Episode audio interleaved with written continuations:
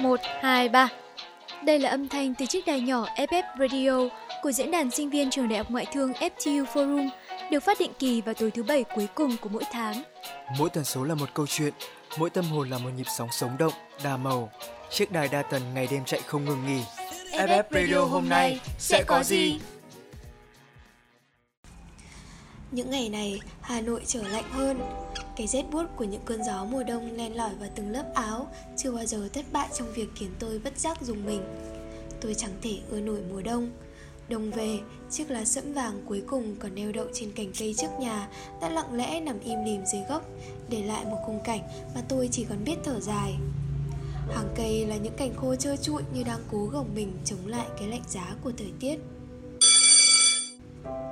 Tiếng chuông hết giờ vang lên. Chưa bao giờ tôi cảm thấy nóng lòng chờ được nghe tiếng chuông tan học đến vậy. Vốn là một người chẳng mấy thiết tha với các hoạt động ngoại khóa Hay tụ tập bạn bè Tôi những tưởng Niềm thích thú ít ỏi tôi có mỗi ngày đi học Là vùi đầu vào sách vở, tiểu luận. Thế nhưng không hiểu bởi lý do gì Dạo gần đây tôi lại thấy ngao ngán bởi những trang sách được lấp đầy bởi các dòng chữ chi chít ấy. Uể oải thu dọn đồ đạc quấn lại chiếc khăn len đỏ mà có lẽ đã đồng hành cùng tôi qua mấy mươi mùa đông rét buốt. Tôi vô thức rẽ phải thay vì dạo bước qua bên trái để đi xuống cầu thang. Tối nay mình sẽ làm gì nhỉ? Trong đầu chợt dội tới câu hỏi mà rất lâu rồi tôi chưa từng nghĩ đến. Làm gì ư? Học thôi chứ đâu còn việc nào khác.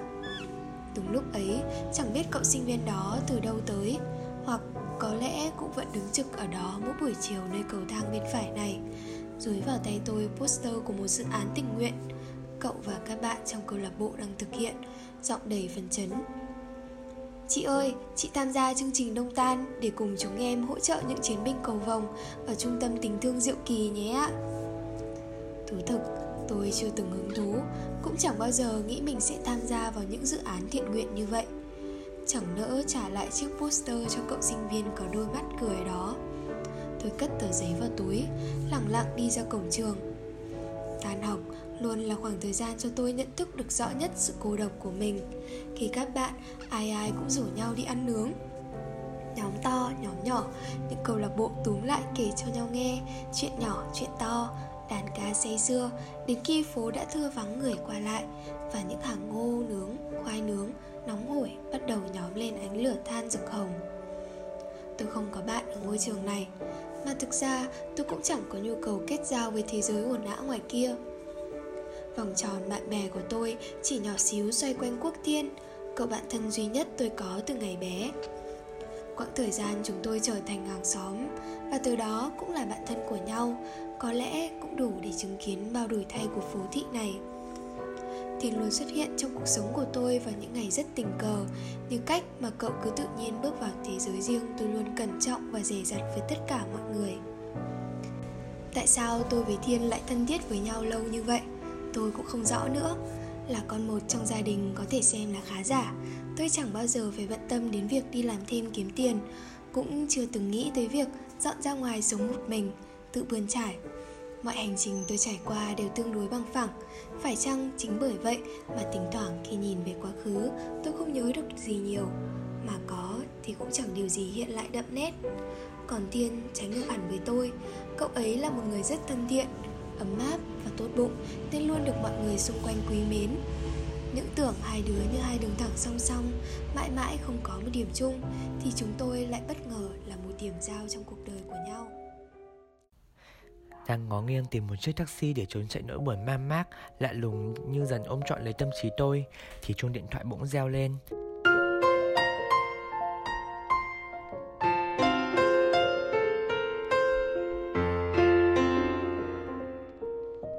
Thiên gọi, như một thói quen đã thành nếp từ rất lâu, Tôi ngay lập tức bắt máy. Chưa kịp nói câu chào, Thì đầu dây bên kia lẫn trong tiếng ồn ào của giờ tan tầm, Vang lên một giọng nói trầm ấm. Quay sang trái đi. Tôi đứng hình trong chốc lát bởi chẳng thể đếm nổi đây là lần thứ bao nhiêu Thiền xuất hiện bất ngờ trước mặt tôi. Vẫn là chiếc mũ màu đỏ có gắn thêm hai chiếc tai mèo trông thật kỳ quặc khiến tôi nhiều lúc đã muốn không nhận bạn và cố né tránh mọi ánh nhìn của người qua đường. Thiên có vẻ rất tự tin khi đội lên chiếc mũ ấy. Tôi chạy lại ngạc nhiên hỏi. Ơ sao lại ở đây? Có việc gì tạt qua đây đúng lúc tớ tan học thế? Thiên nhìn tôi bằng ánh mắt đầy nghi hoặc Gõ nhẹ vào trán tôi một cái và bật cười này, tiểu thư mọt sách.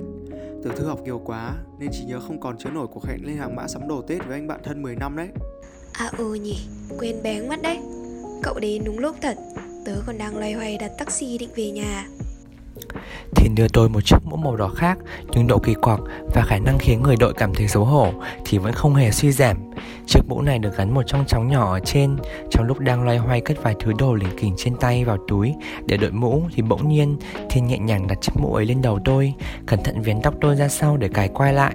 Trong giây lát, chúng tôi đối mặt với nhau Và tim tôi cũng kỳ lạ như chiếc mũ của Thiên, Đập nhanh hơn thường lệ.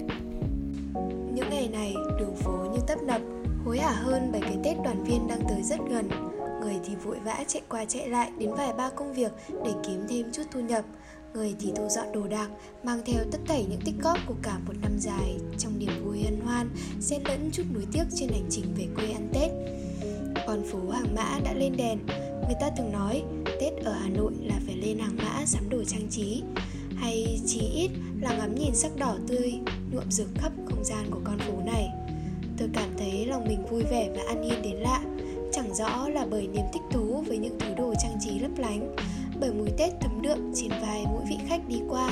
Và dừng chân tại con phố này, Hay đơn giản, chỉ bởi màu đỏ ấm áp mà xua tan đi bao muộn phiền, Lạnh lẽo nơi lòng người.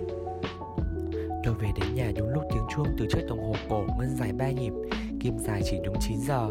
Nhanh chóng ăn vội bát canh mẹ vừa hâm lại. Tôi lên phòng và xem lại bảng điểm học kỳ vừa qua của mình. GPA thì đủ điều kiện đại học bổng rồi ngoài âm thay tôi lại thiếu 10 điểm rèn luyện. Cũng bởi bản thân không tham gia vào bất kỳ hội nhóm và sự kiện nào của trường Nên số điểm rèn luyện ít ỏi như vậy tôi cũng không mấy bất ngờ. Chợt nhớ tới tấm poster buổi chiều nay tôi miễn cưỡng cầm về. Tôi tìm đọc về thông tin sự kiện trên page Chương trình tình nguyện đông tan cho trung tâm trẻ em khuyết tật Triệu Kỳ. Bất ngờ thay, một trong những quyền lợi khi tham gia chương trình là được cộng 10 điểm rèn luyện, đủ thứ tôi đang cần. Thế nhưng, sự kiện ấy lại diễn ra vào ngày 24, 25 Tết. Chắc chắn công đoạn chuẩn bị cũng sẽ bắt đầu vào khoảng tuần sau khi chúng tôi chính thức được nghỉ học. Tôi đã lên kế hoạch cho khoảng thời gian được xả hơi duy nhất của mình trong năm Vậy mà bây giờ, nếu tham gia chương trình tình nguyện đó Tôi sẽ chẳng còn đâu những ngày nằm lười ở nhà xem phim Chưa kể, tôi hình dung rằng quá trình chuẩn bị những phần quà, đồ dùng học tập hay thực hiện các chương trình gây quỹ cũng đòi hỏi rất nhiều thời gian và công sức. Thêm vào đó, cái lạnh của mùa đông dường như đang trong những ngày tỏa la mạnh mẽ nhất khi nhiệt độ mỗi ngày một giảm, kèm theo đó là những cơn mưa chợt đến rồi lại chợt đi cùng làn gió đông thích thú. Vui đùa của cái áo thật dễ khiến tôi chỉ muốn buông bỏ tất cả mà vùi mình trong lớp chăn.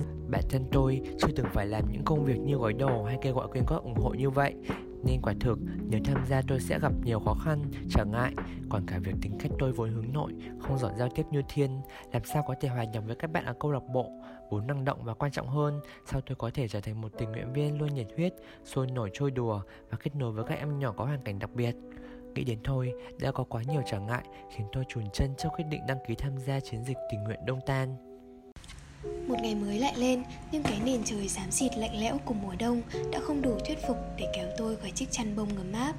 Tôi lấy điện thoại và xem tin tức. Buồn bực đổ lỗi cho mùa đông đến khiến vạn vật trở nên ảm đạm. Tâm trạng cứ trùng xuống thất thường và đến cả new feed của tôi cũng toàn thứ nhàm chán.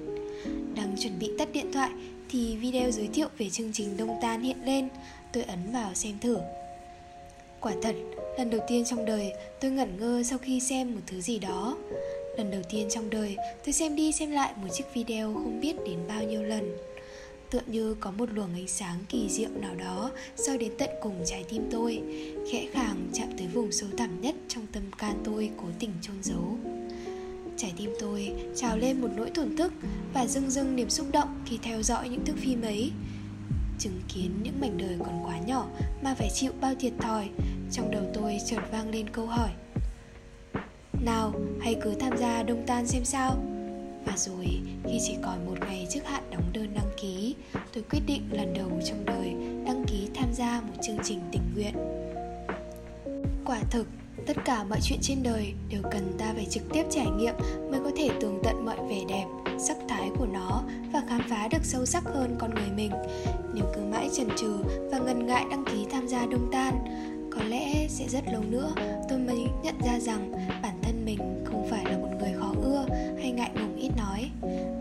xung quanh cũng chẳng phải không ngưa tính cách của tôi mà từ chối kết bạn. Tôi đã kết thân thêm với rất nhiều bạn mới. Những người mà tôi từng nghĩ sẽ chẳng bao giờ có cơ hội nói chuyện với nhau. Phải chăng do quá thân thiết với thiên nên tôi đã tự huyễn hoặc bản thân một điều rằng mình chỉ cần có thiên và chỉ thiên mới có thể hiểu mình. Bởi gia nhập dự án muộn nên tôi chỉ có hai ngày cùng các bạn trong câu lạc bộ chuẩn bị đủ quyên góp, đóng gói từng chiếc áo phao cho các bé tết này có được tấm áo mới vừa giữ ấm hơn cho cơ thể vừa diện đi chơi ngày tết thế nhưng trong hai ngày đó chưa bao giờ tôi cảm thấy bản thân vui vẻ và hăng say hoàn thiện những công đoạn cuối cùng trước ngày lên điểm trường đến vậy Đêm trước ngày lên trung tâm, tôi hào hứng xen lẫn chút hồi hộp đến mức chẳng thể ngủ say bởi nỗi sợ sẽ không nghe thấy tiếng báo thức mà dậy sớm. Ngước ánh mắt ra ngoài cửa sổ, bầu trời đêm nay quang đãng và nhiều sao đến lạ. Bất giác, tôi nhớ tới Thiên, đã mấy ngày nay không liên lạc gì với mình. Vài năm trở lại đây, cứ mỗi dịp Tết cận kề, Thiên sẽ đều rủ tôi đi hàng mã, mua những thứ đồ trang trí đủ màu sắc. Dù chẳng thấy treo ở nhà, mà rồi y mời lặng tiếng đến tận đêm giao thừa mới gửi tôi vài lời chúc Có mấy lần tôi tò mò gặng hỏi về sự biến mất bí ẩn của Thiên nhưng rồi tất cả những gì nhận lại đều chỉ là đôi ba câu trả lời âm ừ và ánh mắt tránh né. Biết đó là chuyện cậu không muốn chia sẻ Tôi cũng dần dần không để tâm nữa. Sáng hôm sau vẫn là nền trời xám xịt, lạnh ngắt của trời đông. Thế nhưng tôi thức dậy với một tâm thế hân hoan và tràn đầy sức sống Dù đêm hôm trước có phần mất ngủ. Nhanh chóng cuốn chiếc khăn len đỏ kín cả hai tay và tay, sách và túi đồ. Tôi cùng các bạn bắt đầu chuyến hành trình tình nguyện. Vượt xa những gì mình tưởng tượng và hình dung, Tôi đã hoàn toàn bất ngờ với khung cảnh hiện ra trước mắt Trung tâm nhỏ bé nằm gọn phía trước vách đá khổng lồ, Như con quái vật hung dữ, Đang trực chờ sụp đổ xuống bất kỳ lúc nào bởi xe không thể đi lên tới trường. Chúng tôi chia nhau thành từng nhóm nhỏ lần lượt vận chuyển đồ dùng theo sự hướng dẫn của những em nhỏ ở đó. Cô bé hướng dẫn nhóm tôi tên là Ánh Dương. Cái tên ấy tỏa sáng như gương mặt cô bé vậy. Đôi mắt em lấp lánh như chứa đựng trong đó cả ngàn hạt nắng mới ươm. Em có đôi má lúm duyên dáng và đôi môi luôn nở nụ cười. Em chạy lon ton xuống chỗ chúng tôi, nhẹ nhàng mở lời chào. Em chào các anh chị ạ, em là Ánh Dương, cô bé lớn nhất ở đây. Thoáng nhìn cô bé, tôi có chút hiếu kỳ Trong lúc đang định đưa em chiếc hộp đựng sách vở và dụng cụ học tập để mang lên điểm trường Bạn tôi liền đặt vào tay cô bé ba túi kẹo và nhờ em đem chia cho các em nhỏ trước Dường như hiểu được những dòng suy nghĩ trong đầu tôi, bạn tôi bảo Dương được cắn một chiếc chân giả nên việc đi lại của em, nhất là khi lên dốc gặp chút khó khăn, cô bé trách nhiệm lắm nên luôn sông sáo hỗ trợ các anh chị. Tôi quay ra nhìn ánh Dương đang khó nhọc nước chiếc chân trái Dường như không chịu nghe lời em để đi lên dốc Vội vàng cầm theo hai ba túi đồ và chạy tới đi cạnh em Dương dẫn tôi vào phòng hội trường Gọi là hội trường, Nhưng thực ra, đó cũng chỉ là một căn phòng nhỏ Với đơn sơ vài ba chiếc ghế nhựa. Cái thì gãy chân trái, Cái thì bị vỡ mất bên chân phải Và một cái bàn đang chất đầy món quà của chúng tôi. Đặt túi đồ xuống Và cùng Dương dẫn đi thăm các em nhỏ. Tôi như đang bước vào một thế giới khác, Thế giới của những nỗi đau không thể cất thành lời, Của những khiếm khuyết cơ thể, Những điều không mấy lành lặn nhưng kỳ diệu thay, Lại lấp lánh niềm vui trong ánh mắt Và ngây những tiếng cười giòn tan. Dương dắt tôi vào phòng học Nơi những đứa trẻ bị cầm điếc đang tập vẽ. Những cây bút màu vương vãi khắp nơi Đã cũ mềm mà năm đứa trẻ phải dùng chung. Từng nét vẽ tay nguệch ngoạc và chưa thành nét, thành hình. Thế nhưng nó lại có sắc Sắc màu do chính tay các em vẽ nên. Trong khi tôi đang đứng tần ngần trước cửa lớp vì bất ngờ và lạ lẫm thì có hai em bé tranh giành nhau chiếc bút màu mà khóc ré lên. Dương nhanh nhẹn chạy lại, ôm em vào lòng, ân cần vỗ về em và rút từ trong túi ra miếng kẹo. Nhìn thấy kẹo, mấy đứa trẻ bỗng dừng lại việc vẽ tranh mà tiếu tít chạy tới quần lấy Dương. Mắt như sáng bừng lên khi thấy viên kẹo tự như đang tìm thấy một kho báu nào đó trong chuyện cổ tích Chúng quấn quýt lấy Dương mà xin kẹo Vòi chị bóc ăn cho Bởi có cô bé đã mất đi đôi bàn tay trong một vụ tai nạn Có cậu bé bị sưng phồng cả tay Dẫn đến chẳng thể cầm nắm được vật gì Đám trẻ cứ ngoan ngoãn vậy mà ngồi ăn ngon lành. Hết viên này, chúng lại xin tới viên khác. Thế nhưng, ánh dương chỉ cho phép mỗi đứa được ăn nhiều nhất hai viên, Nên chúng cứ trưng cái mặt ỉu xìu, Phụng phịu quay về chỗ ngồi. Thế vậy, tôi bật cười thành tiếng. Phần vì đám trẻ ở đây đã hoàn toàn đánh gục trái tim tôi bởi những nét vẽ nguệch ngoạc, nhưng tươi sáng. Phần vì chúng quá đáng yêu và vô tư đến trong ngần. Phần vì cô bé Ánh Dương khiến tôi vừa tò mò, vừa thầm khâm phục. Tôi dắt đám trẻ qua phòng hội trường để chuẩn bị cho buổi giao lưu văn nghệ và chơi trò chơi. Chợt nhận ra mình để quên điện thoại ở phòng học vẽ, tôi nhanh chóng chạy lại đi tìm, mở cửa phòng. Ơ kìa, sao ánh Dương vẫn còn ở đây nhỉ? Tôi tò mò tự hỏi khi thấy cô bé đang lúi húi làm thứ gì đó. Ánh Dương à, sao em không sang hội trường tham gia giao lưu cùng với các anh chị? Tôi cất lời. Ánh Dương quay lại, tôi thấy trong tay cô bé là nắm màu sáp đã gãy thành từng mẩu nhỏ.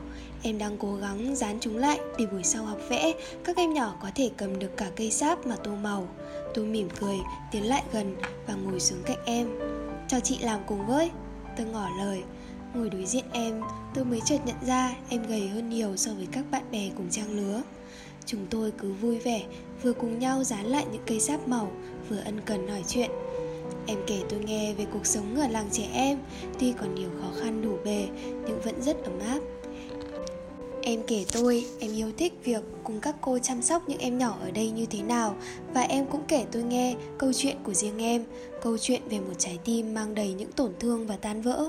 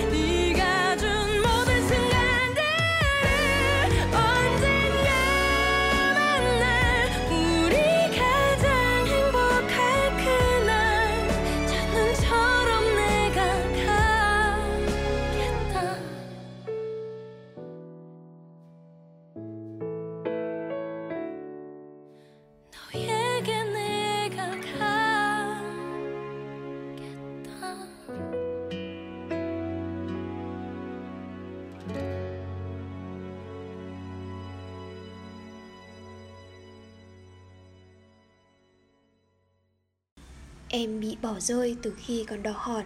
Chẳng biết mặt mẹ Cũng không thể hình dung được dáng hình của cha. Người ta tìm thấy em co do trong tấm chăn mỏng giữa trời mùa đông lạnh giá ở một bụi rậm ven đường Cất lên tiếng khóc yếu ớt. Rồi người ta đưa em tới bệnh viện trong tình trạng bị nhiễm trùng vết thương ở chân Buộc phải cắt bỏ thì mới cứu được mạng sống. Bởi em có ngoại hình xinh xắn nên nhanh chóng được nhận nuôi bởi một gia đình giàu có và được lắp đôi chân giả. Thế nhưng, ước mơ về một gia đình hạnh phúc dường như lại quá xa vời với cô gái nhỏ đáng thương này. Em bị những người họ hàng của gia đình ấy không tiếc lời dèm pha là đứa con hoang, đứa trẻ cụt chân thế này mà cũng nhận nuôi và cười nhạo cái dáng đi tập tễnh của cô bé. Tôi vừa nghe anh Dương kể chuyện, vừa ghi chặt tay để chấn tĩnh bản thân Em tiếp tục kể tôi nghe, Em đã cố gắng bỏ ngoài tai những lời đau gác ấy như thế nào, Đã cố gắng không để những suy nghĩ rằng bản thân là gánh nặng của bố mẹ Len lỏi và choán lấy tâm trí ra sao. Đã nén chặt trái tim mình để giấu đi giọt lệ đắng ngắt Và bật khóc mỗi khi đêm về. Em từng thầm nhủ, Chỉ cần bố mẹ còn nói lời yêu thương, Còn quan tâm chăm sóc mình, Mọi sự đều vẫn ổn. Vậy nhưng tiếc thay, mọi cố gắng của cô gái nhỏ ấy đã sụp đổ tất cả Và một đêm em nghe được cuộc nói chuyện của bố mẹ và anh. Hồi đó, gia đình em có dự định sang Mỹ để phát triển công việc kinh doanh của bố mẹ Mở ra cho anh trai những cơ hội học tập mới Và cũng để em không phải chịu những tổn thương của họ hàng. Thế nhưng, bất ngờ thay, chính anh trai, người em coi là anh ruột của mình Lại là người không muốn để em sang Mỹ cùng gia đình sau lần nghe được cuộc nói chuyện ấy, Từ một cô bé luôn lạc quan và vui vẻ, Em trở nên trầm lặng hơn. Phần vì niềm tin trong em, Mơ ước của em chỉ đơn giản là một gia đình có bố mẹ Và anh trai đã hoàn toàn tan vỡ. Phần vì bản thân em cảm thấy mình không còn thuộc về Hay phải chăng, chưa bao giờ thuộc về gia đình này. Rồi em quyết định nói với bố mẹ Về việc chuyển đến sống ở làng trẻ em Diệu Kỳ. Ngôi trường bố mẹ thường ghé qua để trao quà từ thiện mỗi năm. Em mong muốn mình có thể giúp các cô ở đây chăm sóc cho các em nhỏ thiệt thòi hơn mình. Có những người lớn thường vịn vào cái cớ rằng trẻ con thì biết gì, chúng nó còn chơi biết chữ, sao có thể hiểu được điều mình nói để thoái sức buông lời ác ý, mà không biết được rằng cũng có rất nhiều đứa trẻ hiểu chuyện. Những đứa trẻ mang trong mình miền tâm hồn lớn trước tuổi, Ánh Dương, cái tên ấy thật đẹp, Ánh là ánh sáng, Dương là mặt trời. Cô bé ánh Dương ngồi trước mặt tôi đây Quả thực đã luôn cố gắng hướng ánh mắt của mình về phía mặt trời Luôn bền bỉ và kiên cường trước mọi khó khăn. Cứ thế vô tình dồn đẩy xuống cuộc sống của em. Tôi nghe câu chuyện của em mà lòng không khỏi thổn thức. Tại sao một cô bé nhỏ nhắn như em Lại có thể vượt qua từng ấy sóng gió cuộc đời cơ chứ? Vẻ đẹp của một con người Có lẽ không nằm ở ngoại hình Ở những tấm áo họ mặc Cái kính họ đeo Hay những lớp make up mà giá trị của một con người, tôi tin rằng cũng không thể được nhìn qua những khiếm khuyết cơ thể. Bởi vẻ đẹp và giá trị của con người là những thứ ta không thể nắm bắt qua đôi mắt thông thường, mà đó là việc của trái tim, là cách ta kết nối trái tim mình với xung quanh để cảm nhận được những điều chân thiện mỹ. Tôi dắt ánh dương ra hội trường để em có thể được nhún nhảy theo những giai điệu mình yêu thích.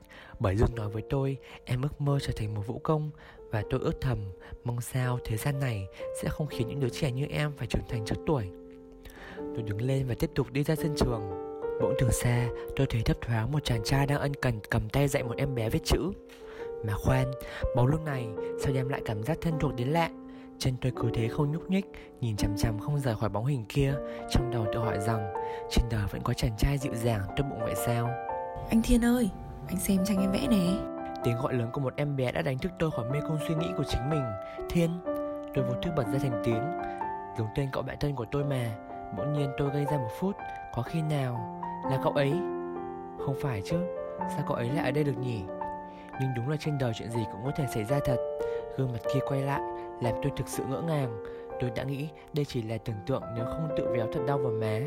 Không liên lạc được cho cậu, Hóa ra cậu đang ở đây sao ở thiên? Gương mặt tôi đã thân quen bao nhiêu năm trời, Sao hôm nay nhìn thấy có chút lạ lẫm? Đôi mắt của thiên ánh lên sự ấm áp. Dịu dàng cùng với các em nhỏ, Nụ cười tươi giói mà tràn ngập hạnh phúc. Từng vạt nắng hanh của mùa đông chiếu qua khung cửa làm cho làn da cậu ấy tỏa sáng. Mê man với những suy nghĩ vu vơ Tôi giật mình trở về thực tại. Chấn chỉnh lại quần áo Đi từng bước về phía Thiên Định tạo cho cậu ấy một sự bất ngờ Nhưng không biết có phải thần giao cách cảm hay không Mà đột nhiên Thiên cũng quay người lại về phía tôi. Thế rồi thời gian như đóng băng vài giây Mắt chạm mắt Tôi có thể thấy rõ phản ứng khá bất ngờ của Thiên khi thấy tôi.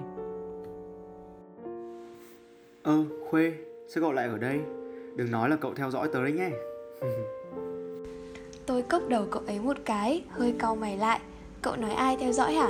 Tớ đâu có rảnh rỗi vậy đâu Tớ mới là người phải hỏi tại sao cậu lại ở đây chứ Tớ làm cộng tác viên cho chương trình tình nguyện của câu lạc bộ ở trường để cộng điểm rèn luyện. Tớ đã cố liên lạc để thông báo với cậu về chuyến đi này. Thế nhưng cậu lại lặn mất tâm.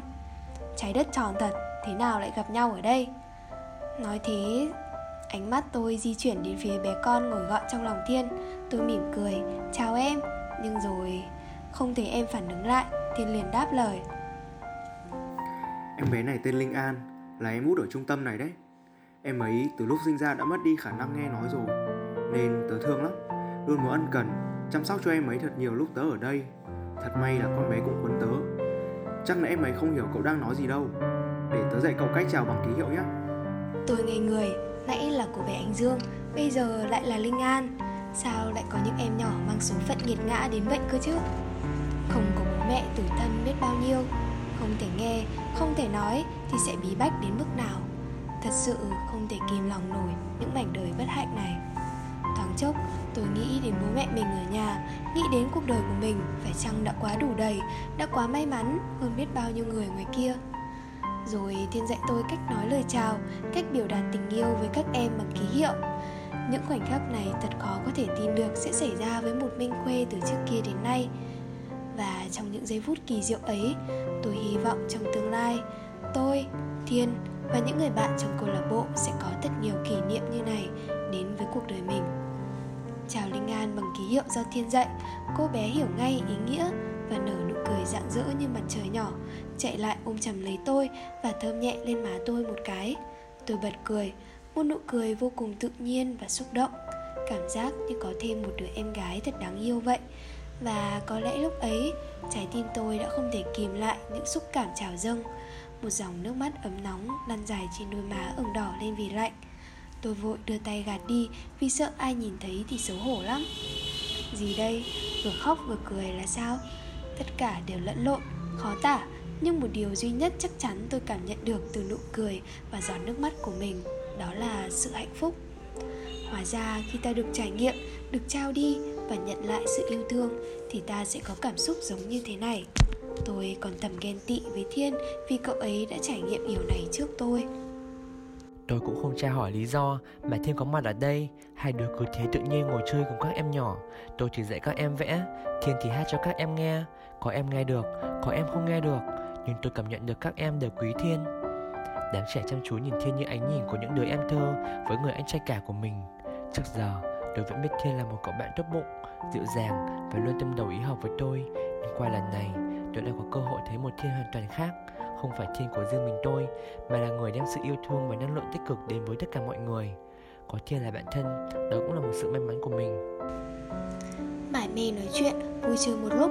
Có tiếng các anh chị trong câu lạc bộ gọi mọi người tụ họp về phòng sinh hoạt chính của trung tâm để giao lưu và cùng nhau gói bánh trưng thấy thiên cũng chỉ có một mình, tôi đã ngỏ lời. Thiên này, hay cậu tham gia mấy hoạt động của câu lạc bộ cùng với tớ cho vui.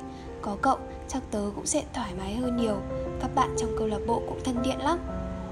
Thiên thoạt nhìn có vẻ không đồng ý Thế nhưng lại đáp trả tôi bằng một cái gật đầu. Rồi bàn tay cậu ấy đưa về phía tôi. Tôi đã nghĩ đó là một cái cốc đầu trả đũa cho hành động ban nãy. Thế nhưng không Lòng bàn tay người con trai ấy đặt lên mái tóc hơi xù nhẹ của tôi Rồi xoa nhẹ, cười mỉm. Không có tớ thì cậu định không giao lưu Kết bạn với ai thật hả Khuê? Sau này tớ có người yêu rồi thì cậu tính sao? Tôi cũng phản xạ trong vô thức vậy cậu đừng có người yêu là được, chơi với tớ thôi. Nói xong, tôi nhận ra ngay có gì đó không ổn trong câu trả lời của mình. Không khí đầy sự ngại ngùng, nên tôi vội dẫn linh an và các bé đi trước, bỏ lại thiên vẫn còn ngơ ngác đứng đó.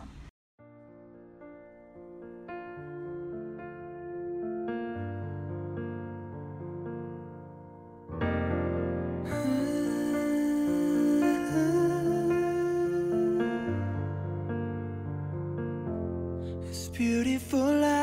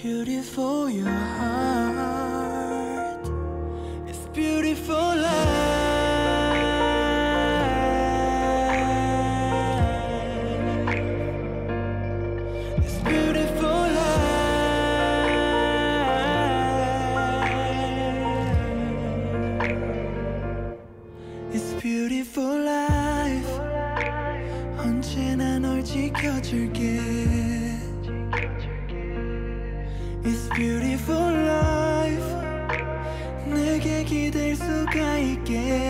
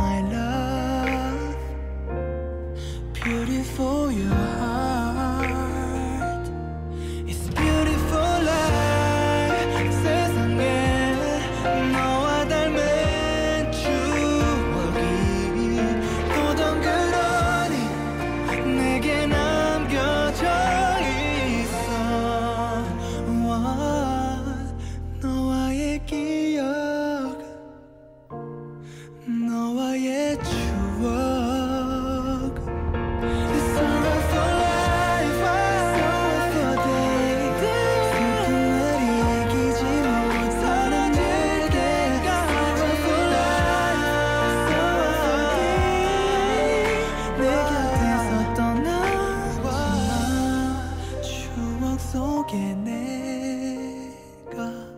살지 않도록. 음, 음. It's beautiful life.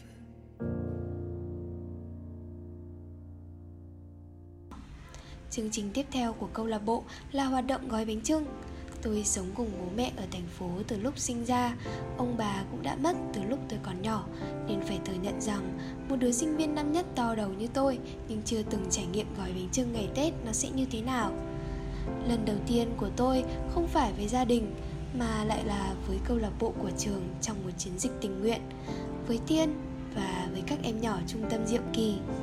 Về đồ đạc, nguyên liệu gói bánh, tôi và các bạn, các anh chị trong câu lạc bộ đã chuẩn bị từ trước để hôm nay sẽ bắt tay ngay vào công đoạn gói bánh. Mọi người trải ba cái chiếu cói to ra sân, bày đồ và chia thành ba nhóm cùng gói. Hoạt động này diễn ra với mong muốn gắn kết mọi người hơn và cũng như một sự giữ gìn văn hóa truyền thống của ông bà ta mỗi dịp Tết Nguyên đán. Thiên thật sự mang đến cho tôi rất nhiều bất ngờ. Cậu ấy gói bánh trưng rất đẹp. Trong lúc tôi vẫn đang loay hoay với mấy chiếc lá rong thì quay sang cậu bạn thân đã xong cái bánh trưng đầu tiên. Cậu biết gói bánh trưng à Thiên? Giờ tôi mới biết đấy. À ừ, Tết năm nào nhà tớ cũng về quê có bánh trưng với ông bà Nên cũng học được cách gói mà Sao, không biết làm đúng không? Đây để tớ chỉ cho Nên ân cần chỉ tôi từng bước nhỏ Cách tạo khuôn, cách đặt gạo, đặt nhân Tôi lúc đầu còn chăm chú nghe Rồi không biết từ lúc nào Thay vì nhìn vào chiếc bánh Tôi đã quay sang nhìn Thiên. Gương mặt người con trai dịu dàng, nhẹ nhàng Bỗng chốc làm trái tim nhỏ bé của tôi đập nhanh bất thường.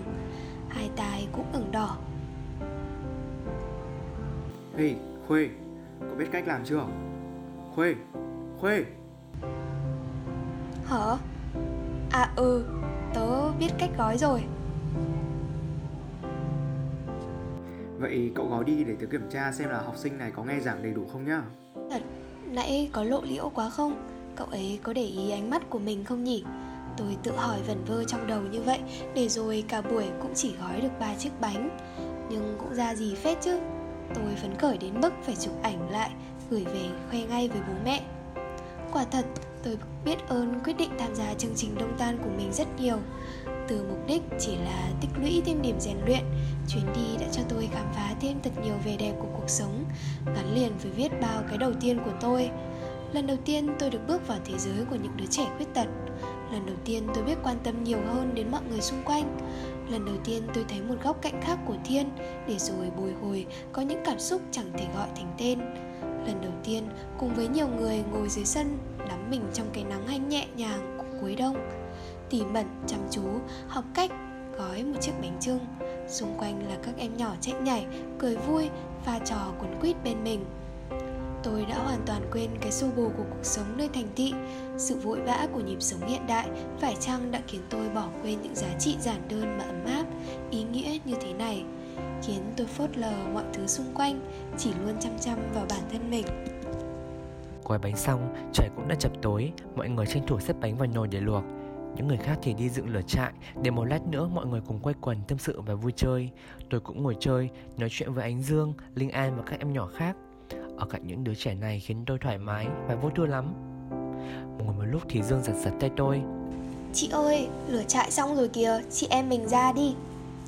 Quay ra thì đúng là đã thấy ngoài kia ánh lửa rực hồng bập bùng đang âm ỉ cháy Mọi người cùng hô hào tập trung ngồi quay thành vòng tròn.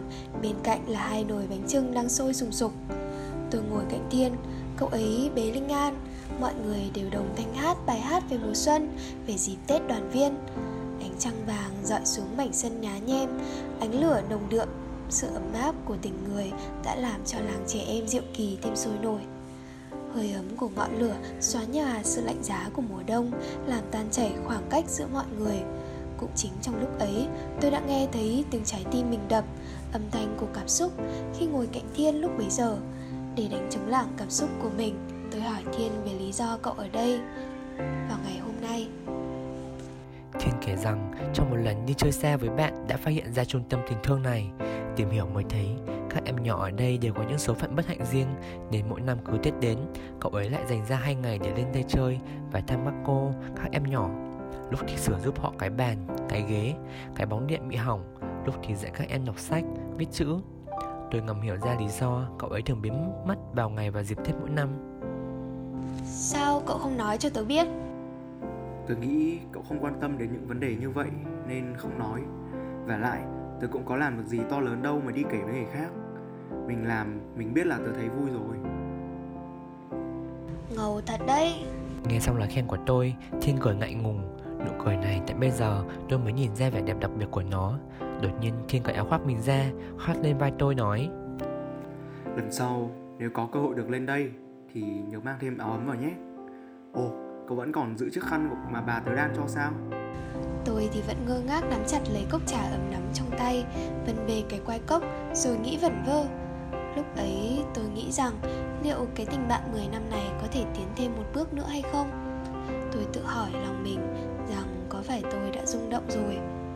Rồi tôi lại sợ nếu nói ra tôi có mất đi một người bạn duy nhất này của mình. Ngẫm lại, người ta vẫn nói khó có thể tồn tại tình bạn giữa nam và nữ.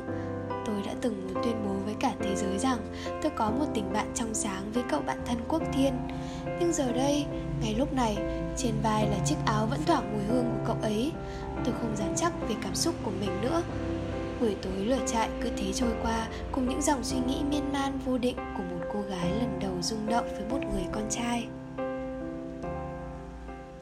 Sáng hôm sau, câu lạc bộ của trường tôi cũng đã kết thúc chương trình tình nguyện và phải nói lời tạm biệt với các em nhỏ. Nhìn thấy mấy đứa nhóc tự nhiên nước mắt tôi trào ra, mới ở cùng chúng hơn một ngày thôi mà tôi đã thấy yêu thương và gắn bó biết bao. Linh An thấy tôi khóc liền lon ton chạy đến lau nước mắt nhoe nhoét trên mặt tôi rồi ôm tôi thật chặt. Hành động này của cô bé không khiến tôi ngừng rơi nước mắt mà làm cho tiếng khóc nấc của tôi ngày một to lên. Tôi vẫn nghe thấp thoáng tiếng nói của mọi người trong đoàn. Sau một màn sứt mướt đầy xấu hổ của mình, tôi cũng đành nói lời tạm biệt với các em. Tôi nhắn nhủ với anh Dương. Con bé này trông vậy mà sao mít ướt thế em Sau một màn sứt mướt đầy xấu hổ của mình, tôi cũng đành nói lời tạm biệt với các em. Tôi nhắn nhủ với anh Dương. Khi nào chị rảnh chị sẽ quay lại nhé hoặc nếu nhớ mấy đứa quá chị cũng sẽ lại đến đấy. Nhớ dắt theo bạn trai nha chị. Ánh Dương vừa cười vừa đáp trả nhí nhảnh. Dẫn theo người yêu sao? Lúc đấy trong đầu tôi tự nhiên hiện ra hình dáng một người. Tôi quay sang nhìn Thiên Thiên ở lại thêm một ngày nữa Nên tôi cũng phải tạm biệt cậu ấy để trở về thành phố trước. Khi bước lên xe Thiên có chạy theo tôi và nói Khuê này, khi nào về tớ có chuyện muốn nói với cậu. Tôi định hỏi chuyện gì, Sao không thể nói luôn? Thì cậu ấy đã quay lưng chạy đi. Thế rồi hai đứa cũng bận rộn tất bật chuẩn bị đồ đạc, Dọn dẹp nhà cửa mấy ngày cận Tết mà quên bẵng nhau đi. Tôi cũng quên lời nhắn nhủ của Tiên, Cậu ấy cũng không thấy động tĩnh gì, Mặc dù hai đứa là hàng xóm của nhau. Rồi cuối cùng, đêm giao thừa cũng tới, Lúc này Thiên xuất hiện, Sang nhà và rủ tôi đi xem pháo hoa. Tôi tất nhiên là đồng ý. Trên đường đi tôi có hỏi Thiên Tại sao về thành phố rồi mà không sang gặp tôi? Cậu ấy lại đáp. Đâu, ngày nào tớ cũng gặp cậu mà. Lúc nào làm gì có? Trên trời kia kìa. Thiên vừa nói vừa chỉ tay lên trên. Tôi cũng ngước lên nhìn ngơ ngác Khi thấy trời hôm nay sao nhiều sao quá. Bỗng nhiên tôi hiểu ra Tên mình là Minh Khuê Có nghĩa là sao sáng. Tự nhiên tay tôi ửng gì nhỉ? Khi đến nơi bắn pháo hoa Đúng lúc pháo hoa rực rỡ nhất Tất cả mọi người đang hô vang từng giây đếm ngược khoảnh khắc giao thừa. Thiêng liêng giữa năm cũ và năm mới thì thiên bất ngờ nắm chặt tay tôi quay sang nói. Khuê này, cậu có muốn tớ sẽ làm bầu trời của riêng cậu không? tôi thấy bất ngờ với lời thổ lộ đột ngột này. Chỉ e thẹn không phản ứng gì ngầm thay cho lời đồng ý tôi không nghĩ thiên cũng có cùng tần số cảm xúc với tôi. Rồi cậu ấy lôi ra từ trong túi một tờ giấy gấp làm bốn. Mở ra thì thấy đó là một bức tranh được vẽ bằng những nét nguệch ngoạc, hai hình người que, bên đống lửa và trái tim ở giữa. Thiên bảo, Đây là tranh Linh An, vẽ cho tớ với cậu đấy. Em ấy muốn tớ với cậu một ngày nào đó sẽ cùng nhau quay lại và dạy em ấy vẽ tranh. Chắc... chắc con bé nhớ Minh Khuê lắm đấy. Tôi ngân ngấn nước mắt, ngước lên nhìn pháo hoa. Tôi chợt thấy nụ cười rạng rỡ của Linh An trên bầu trời. Vóc dáng nhỏ bé nhưng nhí nhảnh của ánh dương. Tôi mong rằng các em nhỏ của trung tâm Diệu Kỳ cũng đang đón giao thừa bên nhau thật vui vẻ. Đối với tôi, Tết năm nay thật ấm áp, mới mẻ và đong đầy nghĩa tình. Tôi đã có những trải nghiệm thực tế chưa bao giờ có Có những bước tiến mới trong mối quan hệ với Thiên, người bạn thân 10 năm của tôi. Quá khứ tôi không quan tâm, tương lai tôi cũng không biết Nhưng chắc chắn tôi sẽ nhớ mãi những khoảnh khắc hiện tại này. Trong cuộc sống, nhiều khi ta bị cuốn theo sự tấp nập, vội vã Nhịp sống hối hả nơi phồn hoa đô thị mà đã bỏ lỡ những giá trị tốt đẹp. Đôi khi ta phải hướng ánh nhìn ra mọi người xung quanh Mở lòng với những số phận ngoài kia Để biết cảm nhận nỗi đau của họ Để biết trao đi và nhận lại tình yêu thương. Khi ta đã mở lòng, đã sẵn sàng sẻ chia cùng người khác. Ta sẽ biết được thế nào là hạnh phúc, thế nào là tình yêu đích thực. Có những tình cảm nếu không mạnh dạn bước thêm bước nữa Thì ta sẽ mãi không biết giới hạn của nó ở đâu Và vô tình bỏ lỡ cơ hội hạnh phúc cho bản thân mình. Chính vì vậy, ta hãy sống chậm lại, nghĩ khác đi và yêu thương nhiều hơn. Vôn 868, Trái tim có nắng được thực hiện bởi biên tập Thu Hường, Mạnh Trung, hỗ trợ biên tập chị Thu Trà, anh Quốc Khánh, MC Hồng Ánh, hỗ trợ MC anh Phạm Hoàng, Mạnh Trung, âm nhạc Minh Hương, kỹ thuật Ngọc Duyên. Khi đôi tay lắng nghe cũng là lúc trái tim mở lòng chia sẻ. Những nhịp sóng giữa cuộc đời giao nhau để kết nối tâm hồn. Bạn, dù là của ngày hôm nay, của ngày mai hay bất cứ khoảnh khắc nào, cũng đừng ngại ngần cất lên tiếng nói bởi FF Radio luôn ở đây, phủ sóng từ trái tim bạn.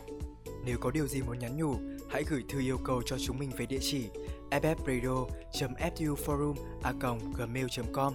Nhẹ như gió, Ấm như nắng. ngọt ngào như những yêu thương. Đó chính là FF Radio, nối những bến bờ yêu thương.